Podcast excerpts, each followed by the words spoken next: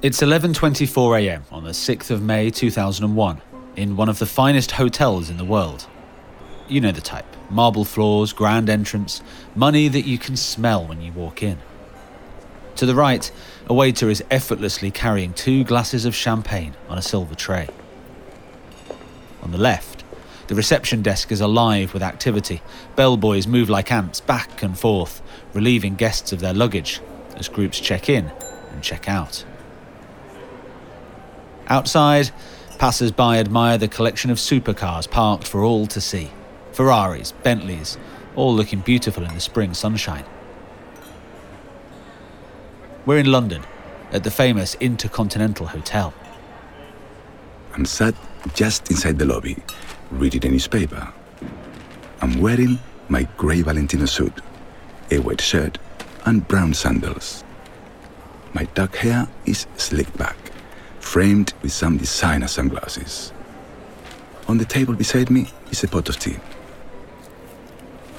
At the end of the lobby, her grandfather clock chimes twice. It's 11:30 now. I fold my newspaper, tuck it under my arm, and step the 20 or so meters to the reception desk. And in my best English accent, I say, Hello. I'm afraid I've mislaid my room key. It's Mr. Jones, room 714. I smile apologetically. I'm embarrassed. It's not the first time I've lost my room key. I reach into my jacket pocket and pull out a passport.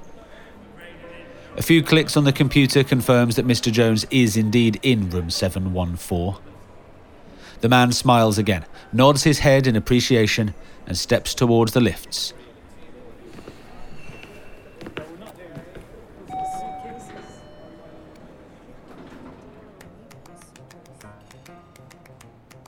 By 2004, Juan Carlos Guzman was plying his trade here in England. He was up to no good in the city of London, but the net was closing. From What's the Story Sounds, this is Con Juan, Episode 3 Con in a Flash.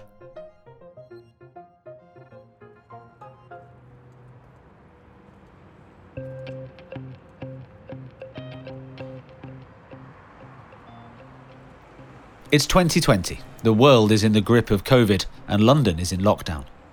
Despite the noise you can hear, these streets are much quieter than they might usually be. This is essentially Mayfair, one of the most well to do neighbourhoods of London, and this was part of our hotel beat, as it were, our old manor. This is Christian Plowman. If you'll remember back in episode 1, it was Christian who set me on this quest to find Juan Carlos Guzman, and his obsession with Juan all started with an incident back in 2004. Back then, Christian was a Metropolitan Police officer, part of a special team called the Hotel Crimes Division. We're parallel with Park Lane at the moment, and Park Lane, pretty well known on the old Monopoly board.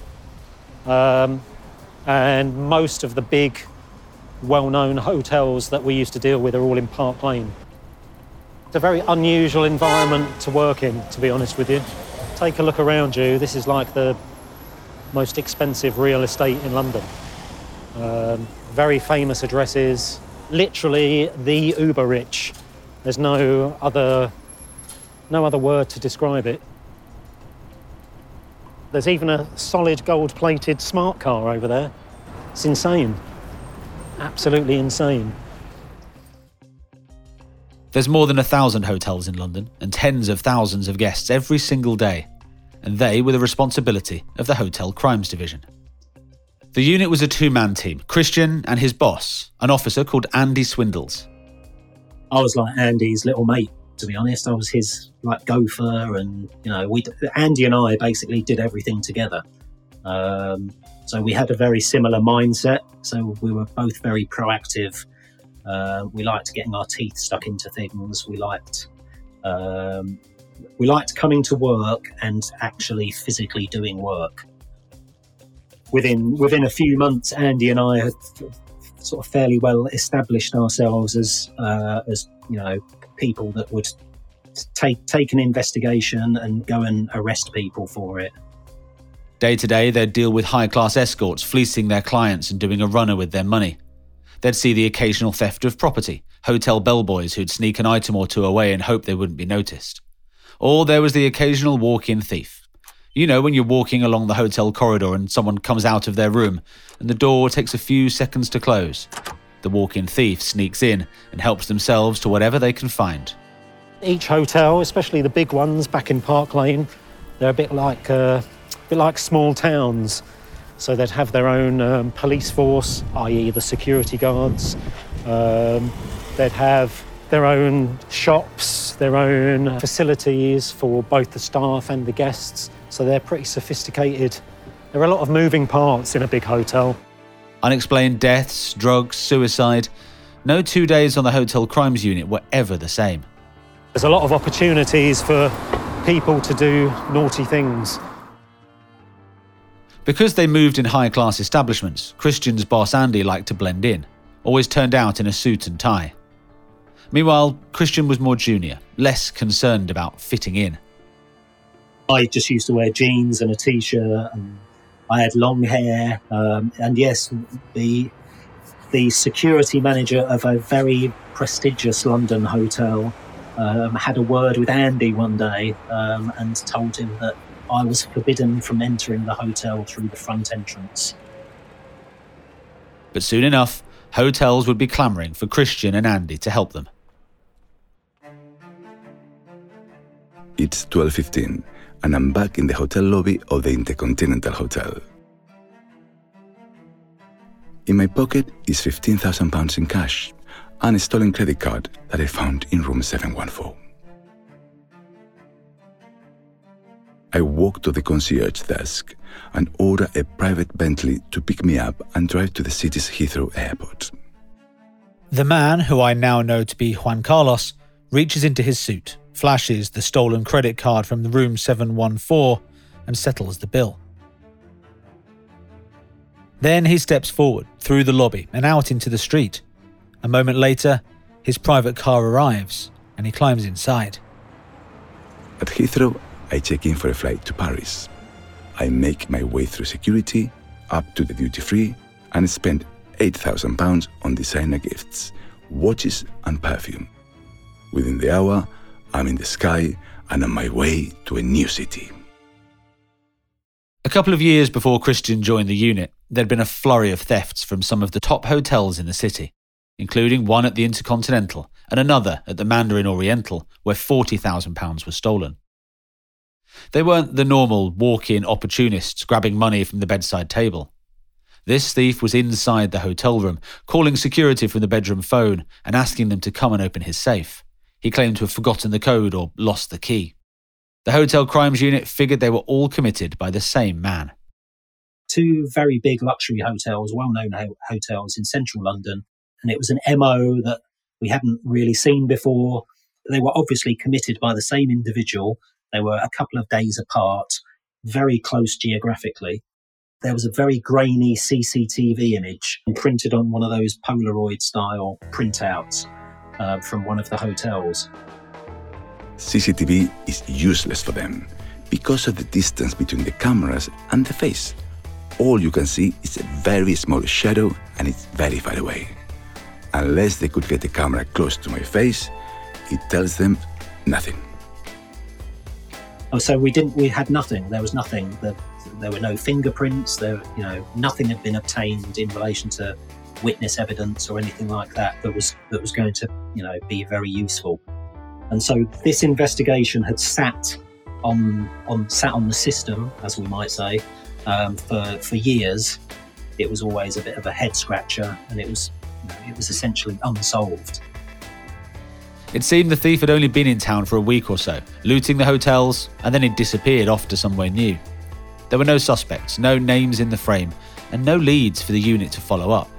In all likelihood, it would never get cracked. That thief was long gone.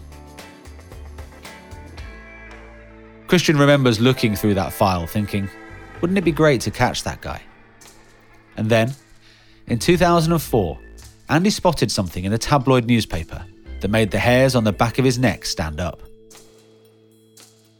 The article in the Sun was it was um, it was like a, a column inch. It was hardly anything. It was tiny, a tiny, like f- no more than 10 lines long. Hotel thief nabbed in Paris or something like that.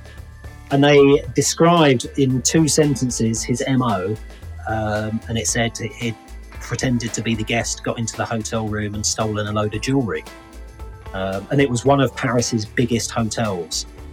And we thought, blimey, that's. Well, I didn't think anything at first. Andy came and showed me it, said, Have you seen this? I bet you that's the same guy. We thought, oh, okay, maybe there's something in this. There is some similarity. To be honest with you, what was in our heads was if it's the same guy, we might be able to get a trip to France out of it to go and interview him in French prison.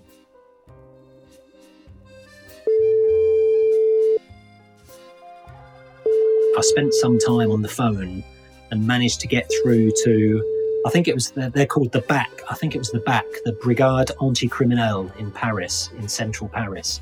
And, and I got through and spoke to somebody.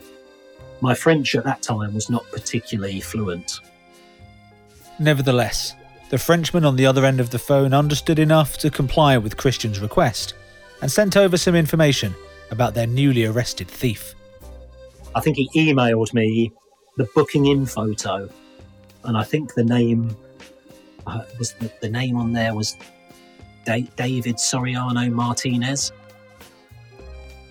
What we did was we compared the booking in photo with this horrendously grainy image, and being the excellent detectives we were, we said, "Yeah, that's definitely him. It's definitely the same guy."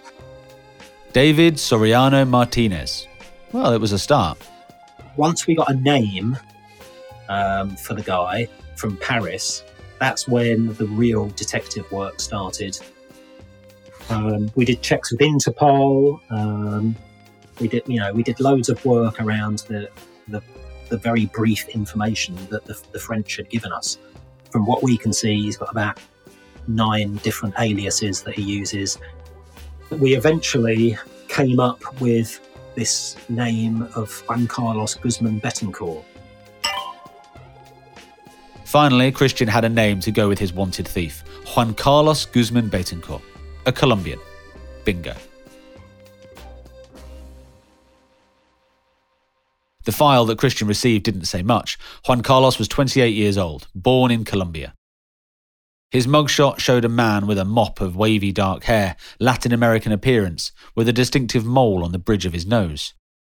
There was one notice for a crime in the UK. He'd been arrested in 1999 at Heathrow Airport in London, using the name Cesar Ortega Vega, and using a credit card which had been stolen from a hotel in Tokyo. It wasn't stolen. I bought it from a back street in Tokyo. He'd pleaded guilty on that occasion, paid a £400 fine from a wad of notes in his possession, and walked out of court the very next day. And that was it. There was nothing else on his file. He was almost a ghost. No other entry to the UK, no information about his whereabouts. But Christian and Andy were sure that this was the man behind the London robberies from 2001. And now, he was in a police cell in France under lock and key. It was only a matter of time before the French authorities would hand him over. Not so fast, Plowman, not so fast. News of Juan's arrest in France quickly travelled, soon reaching the dusty plains of Vegas and the ears of Las Vegas cop Kirk Sullivan a director of security at a Four Seasons in Texas, saw all the flyers and, and uh, circulating around that I had sent out, and he read a story uh, in a British rag or whatever, telling about the this guy, this guy. So he contacted the Four Seasons here and said, "Could this be the guy?" So they contacted me and said, "Could this be the guy?" For sure, it could. There was a picture with it. Tell me how you felt getting that call, opening that email, reading that article. Oh man, how would you feel? Just like you know, a needle in a haystack, and you found that needle. You just, you know, it was, it was, it was amazing to just get a name, you know, to start getting a real, a real live person. But no sooner had the French police got their hands on Juan, they let him go. I think we had very sporadic communication with the French, and I think it was uh, one of the French police officers based at Interpol in London who eventually contacted us and said, "Oh, by the way, you know your guy that you were interested in, he he got released a few months ago." So after doing all this work, we found out he'd only spent a very short time in prison in in France, Um, I don't I don't know if he escaped or I've no idea, or he'd served his sentence. Who knows? But we we found out that he he he'd left prison in France. He was no longer in in custody, and and it was at this point where we said, right, he's out and about now, so we need to warn all the hotels and we did what we could. He's, he's going to come back to London, isn't he? He's got to come back to London. This is, we were very proud of, you know, working in London and we used to think, oh, this is where the best hotels are. This is, he's, he's been here before. He'll definitely come back. And sure enough, that's precisely what Juan Carlos did.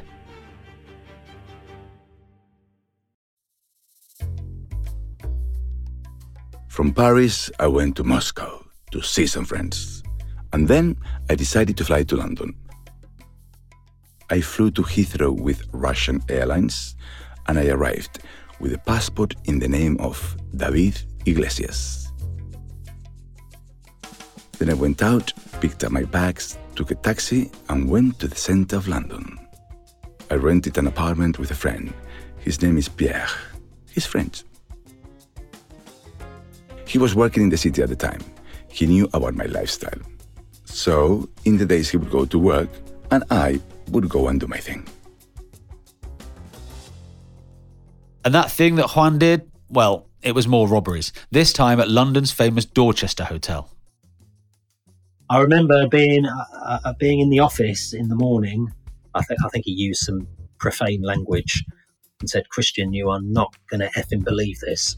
And I said, "What?" He said, "Come and look."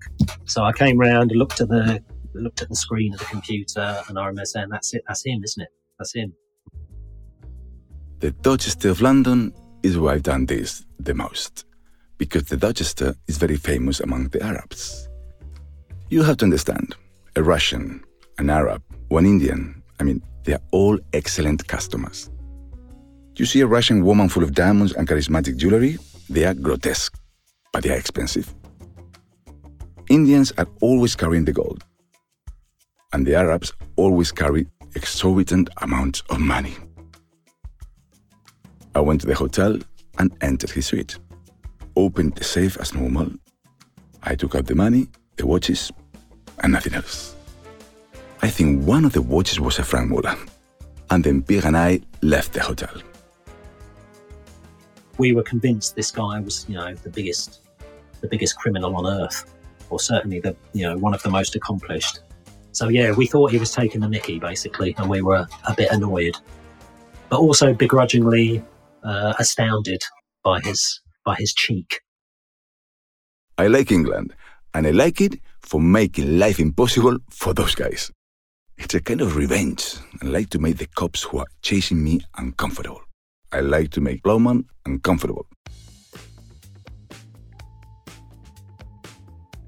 Despite having a name and a description, Christian didn't know where to look to find his wanted thief. There's a saying amongst cops that if you if you don't catch somebody that you're after, there's always tomorrow, and that was very much that was very much our way of our way of thinking. You know, there was nothing really more that we could do. Knowing just his name is pretty useless, especially for a guy that uses aliases all the time.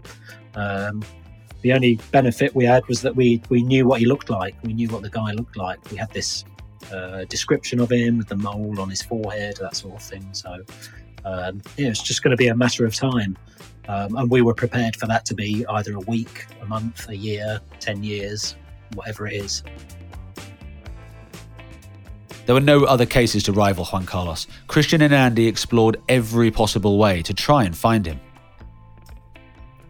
On our sort of quiet moments, we would sort of sit, sit around and mull over the Juan Carlos case, and we would very, very, very often we would joke oh, wouldn't it be amazing if you know he got on the bus or that we were you know that we were sat on, or if he walked into this cafe where we were sat at, um, and it was like a you know like a, a, sort of daydreaming.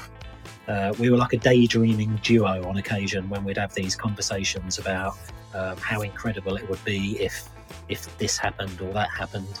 We were almost uh, uh, subconsciously putting our hopes on hopes on the fact that you know potentially one of us might bump into him, um, which was you know incredulous to, to believe. In contrast, Juan Carlos wasn't giving the cops a second thought. He was in London, living with Pierre, and just getting on with the day to day of his mysterious life.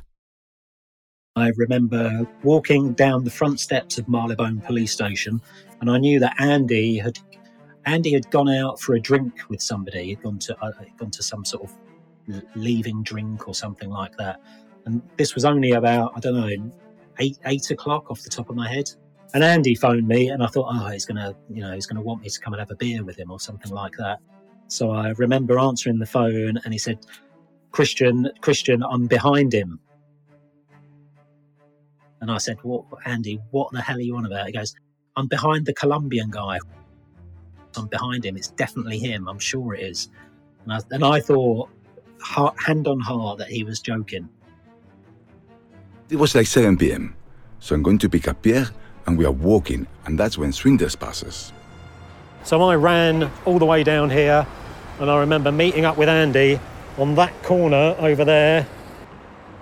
Andy pointed out two men who were walking towards, essentially towards us on that side of Berkeley Square. All I saw was a tall dude with sort of collar length long hair uh, in a long black leather jacket, a bit like um, a Matrix jacket. It was dark, it was raining, so, you know, th- there wasn't an opportunity to get a good look at anybody's face. We followed them, we were probably, I don't know, 50 metres behind them, maybe a bit less than that. They were walking properly, you know, at ease, casually chatting. They, were, they weren't looking around or anything like that. So they weren't drawing attention to themselves or anything like that. And that, you know, that, that gave me, certainly gave me the impression that he was completely at ease. We were the only people who were on the street. And at about 8 p.m., Swinders comes out of the corner and comes in front of us, passes next to us, and from there, we did not see him again. And then they continued on, and we saw them go into Sainsbury's, which is on the right hand side, just down there. We entered the store. I was going to buy some bread. We decided, right, we need to confirm who this, whether is this Juan Carlos? Is it someone completely different? Because Andy was like chomping at the bit. He really was convinced, but he wanted a second opinion. There was like fruit and veg section by the door, and I scooted round one side of the fruit and veg section as Juan Carlos, as we now know, and the other man were looking. I think they were looking at apples or oranges or something. And I scooted around the other side, saw the little mole in his forehead, uh, thought, yeah, definitely that's him. In the meantime, Andy had come into Sainsbury's as well, and I sort of, I don't know what I don't know what we said to one another, or, you know, gave a thumbs up or an OK sign or something like that. And then that's when we we approached both of them. Basically, I went up to him and showed my warrant card. Said, "Police officer, what's your name?" Cesar Ortigozo Vera. And he looked at me and went, "No." I said, "Oh, well, what about Gonzalo Zapata Vives?" And, he, and then that was when the colour drained from his face because he thought, oh shit, something's, something's not right with this cop. he's, he's telling me all of my aliases. And I said, Are you sure you're not Juan Carlos Guzman Betancourt? And obviously, we knew that we had our man. And I said, Listen, my friend, you're under arrest for burglary uh, in 2001 and this year. And I've reeled off some of the venues. I remember they pushed me and started handcuffing me and all that. When I said he was under arrest, I grabbed his right arm and sort of pushed him into the into the oranges or the apples, and I remember them all spilling onto the floor. And what was in my head at that point was, oh, I felt sorry for the Sainsbury's staff because they'd have to clean these apples up. Juan Carlos, the man who had been running the world's police ragged, was finally under arrest. Back at the police station, he was booked in. The formal process of registering him at the station, taking a new mugshot, measuring his height, searching him, and ensuring he had access to a lawyer. They didn't tell me anything. They just took me to police station, and then the interrogations began. Plowman took my fingerprints and began to ask me questions. The other man Juan was with, well, he was arrested too. Christian needed to make sure that he wasn't an accomplice. He had no idea who Juan Carlos really was. He had no idea about the crimes that he was alleged to have committed. Um, and he was totally gobsmacked. He was, he, he, I mean, he, he, he kept saying, "Oh my god, I can't believe this has happened. What's going on? Why? I, I don't understand this. You know, why have I been arrested?" I just told Pierre that if something happened to me, he should say that he didn't know me. Christian and Andy found out that Juan was living in a small council flat in Lisson Grove in London, just a mile or so from the supermarket. So they searched it. Bizarrely, that there was an incredibly huge amount of kids' designer clothes, so all in their bags with the receipts, the tags. You know, they'd been fairly recently purchased. Uh, Dolce and Gabbana. Um, there was a load of Prada clothing still in Prada bags, um, and some. You know, none of it would have fitted Juan Carlos. None of it. Uh, we found jewelry, uh, watches, and high value watches. Um, we found, um, and, and this, this is what I mean, but I mean, none of this was particularly hidden. This was like on a shelf. Uh, we found identity documents with Juan Carlos's photograph on, in in but with different names. Um, of, of particular note was a Spanish Spanish driver's license, which we subsequently found had been stolen, and a Russian passport, which I remember was in the name of Denis Vladimir Kisiliev. I remember that quite distinctly. And I was, I, I remember looking at this Russian passport because Andy, I remember Andy picked it up and handed it to me because I can speak Russian. And he said, what, what, what, has this got his real name in it? And I said, well, no, because it says Denis Vladimir, born in Moscow, date of birth that would make him 22 or something ridiculous like that. Swindles and Plowman are the only ones who have found some of my passports. But my passports are not stolen. They are my own.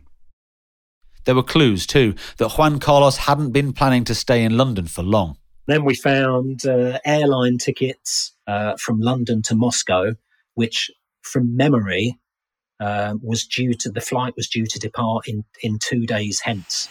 That there was a likelihood that Juan Carlos would have gone from Heathrow to Moscow using a Russian passport um, and and legged it to, to Moscow. Subjected to a formal interview, Juan Carlos insisted that his name was David. He maintained that he was Spanish. Um, he spoke English immaculately. His English was immaculate. But as Christian and Andy gave him the chance to confess, he refused to talk. I always say nothing. I always say nothing. It's easy other way. What, one of the things that you do is to try and find areas of commonality. And a very obvious area of commonality that we had with Juan Carlos was that we both we both worked in luxury hotels. Technically, um, we're on the hotel unit, and he's a hotel burglar. So we, we you know we tried to engage him in conversation about you know the Dorchester, the Hilton, and Park Lane, and this, that, and the other. And he he literally refused to speak we were so disappointed. It was like a big anticlimax, to be honest with you, because we thought we'd got this massive criminal, but we wanted him to remember us. Um, and I think I think we're both mildly disappointed that he probably didn't. Only outside of the interview room, when the tapes had stopped recording, did they get any kind of answer. Come on, tell me why you did it. What was your motivation behind committing these crimes? And I was quite, I was quite animated and like in a friendly way. And I remember he, he I remember him turning my head to look at me, uh, and he just looked at me and said, shook his head like that and said, Mr. Plowman, you would never understand. And he had this really real sort of hangdog, sad expression. And, they, and then he never said anything else. Never said anything else. It's nearly 20 years since that arrest, and that comment has stayed with Christian. What did he mean? Why wouldn't he understand? Why did Juan do the crimes he did? So now you know as much as I did when I first started this podcast the backstory, the evolution of Juan Carlos from stowaway to celebrity and international thief. But where does the story go next? Christian and I have been trying to find out. We've trawled the internet for any news of an arrest. We've cross referenced every alias against every court system we can access. There's no sign of him having been arrested for years, anywhere. Christian said that he'd talked to some ex colleagues, people who knew people who knew people, he said. Perhaps one of them would have heard something. Meanwhile, I took a look into the next chapter of Juan's life. One that began in a British prison cell and ended, well, you'll have to wait for the next episode to find out exactly where. That's next time. Con Juan is a What's the Story original podcast series. It's presented by me, Darrell Brown. The words of Juan Carlos are played by Vidal Sancho. Music is supplied by KPM Production Music and Universal. The executive producer is Sophie Ellis, and our consultant, the man who kicked off this journey, is former detective Christian Plowman. What's the Story Sounds is the home of great storytelling. If you want to listen to more What's the Story content, you can visit our website at what'sthestorysounds.com. And you can subscribe to What's the Story Plus, where you'll find ad free content, bonus episodes, and you'll get exclusive access to episodes and series before anyone else. You can find all the details on Apple Podcasts.